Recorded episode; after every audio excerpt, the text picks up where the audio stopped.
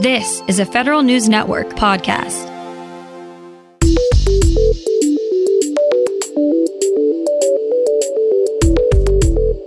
Coming up on today's Federal Newscast, three Army service members are charged in an alleged gun running scheme.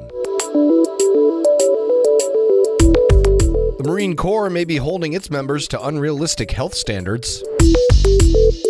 And federal contractors are going to need to keep up with equal opportunity laws now. These stories and more in today's Federal Newscast.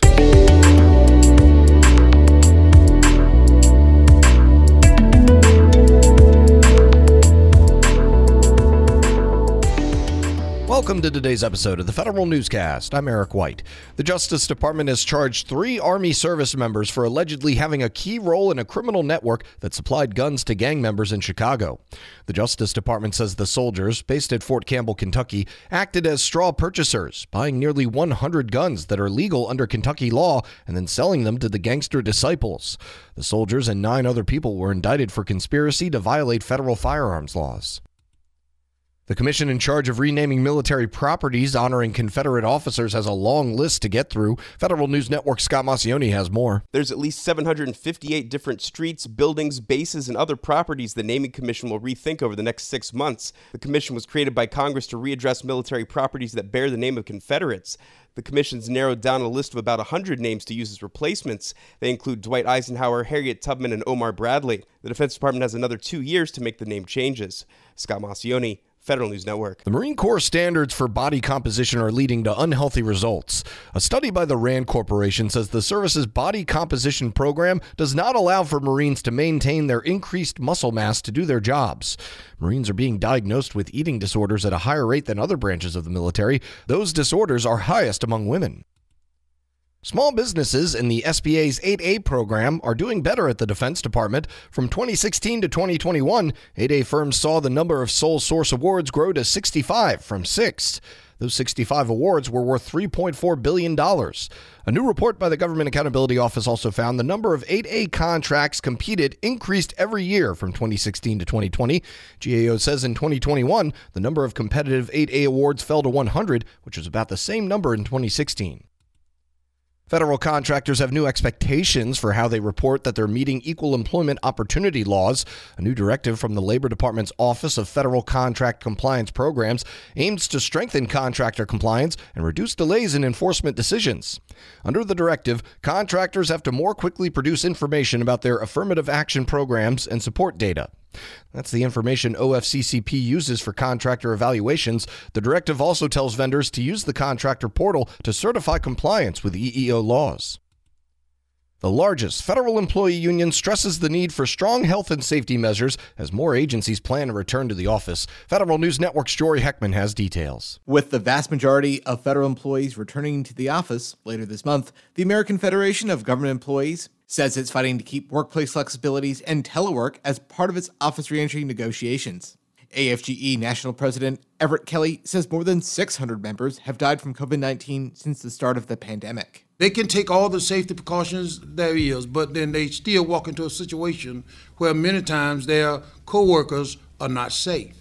And so it brings on a lot of stress. Jory Heckman, Federal News Network. Postmaster General Louis DeJoy says the Justice Department is closing its investigation into political fundraising at his former business without filing criminal charges. A DeJoy spokesperson confirmed a DOJ investigation was underway last June.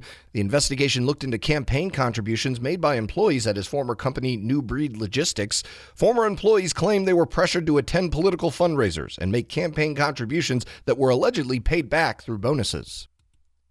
Lawmakers are trying once again to mandate better cybersecurity at the Veterans Affairs Department. Federal News Network's Jason Miller tells us how. The Strengthening VA Cybersecurity Act would require the Veterans Affairs Department to bring in third party experts to help fix long standing problems. A bipartisan group of House and Senate lawmakers introduced companion bills last week that would require VA to bring in a federally funded Research and Development Center, or FFRDC, to provide an independent analysis of the agency's cyber challenges.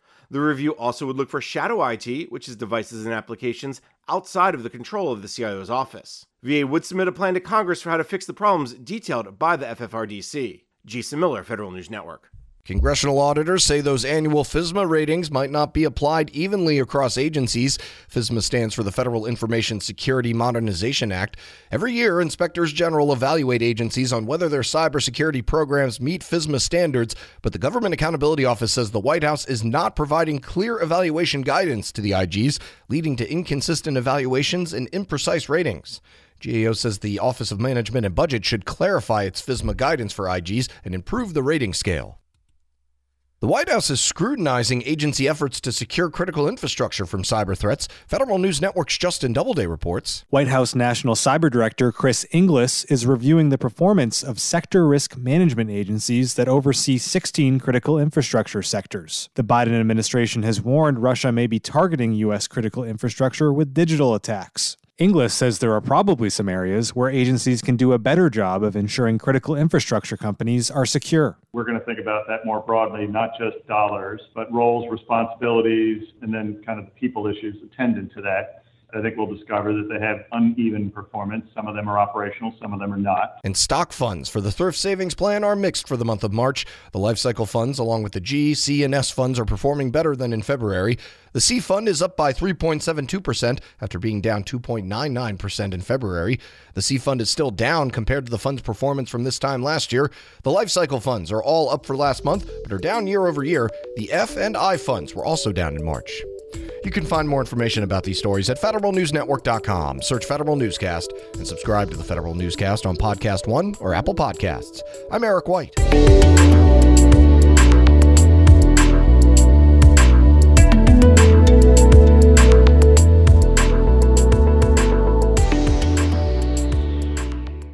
Reconnect with a carpool or vanpool. Even if you're commuting just a few days a week, Commuter Connections can match you with others that live and work near or at the same place as you. Prefer taking the bus or train? There's never been a better time to reconnect with transit. Plus, you have the added comfort of knowing Guaranteed Ride Home is there for any unexpected emergency for free. For more options, visit commuterconnections.org or call 1 800 745 RIDE. Some restrictions apply.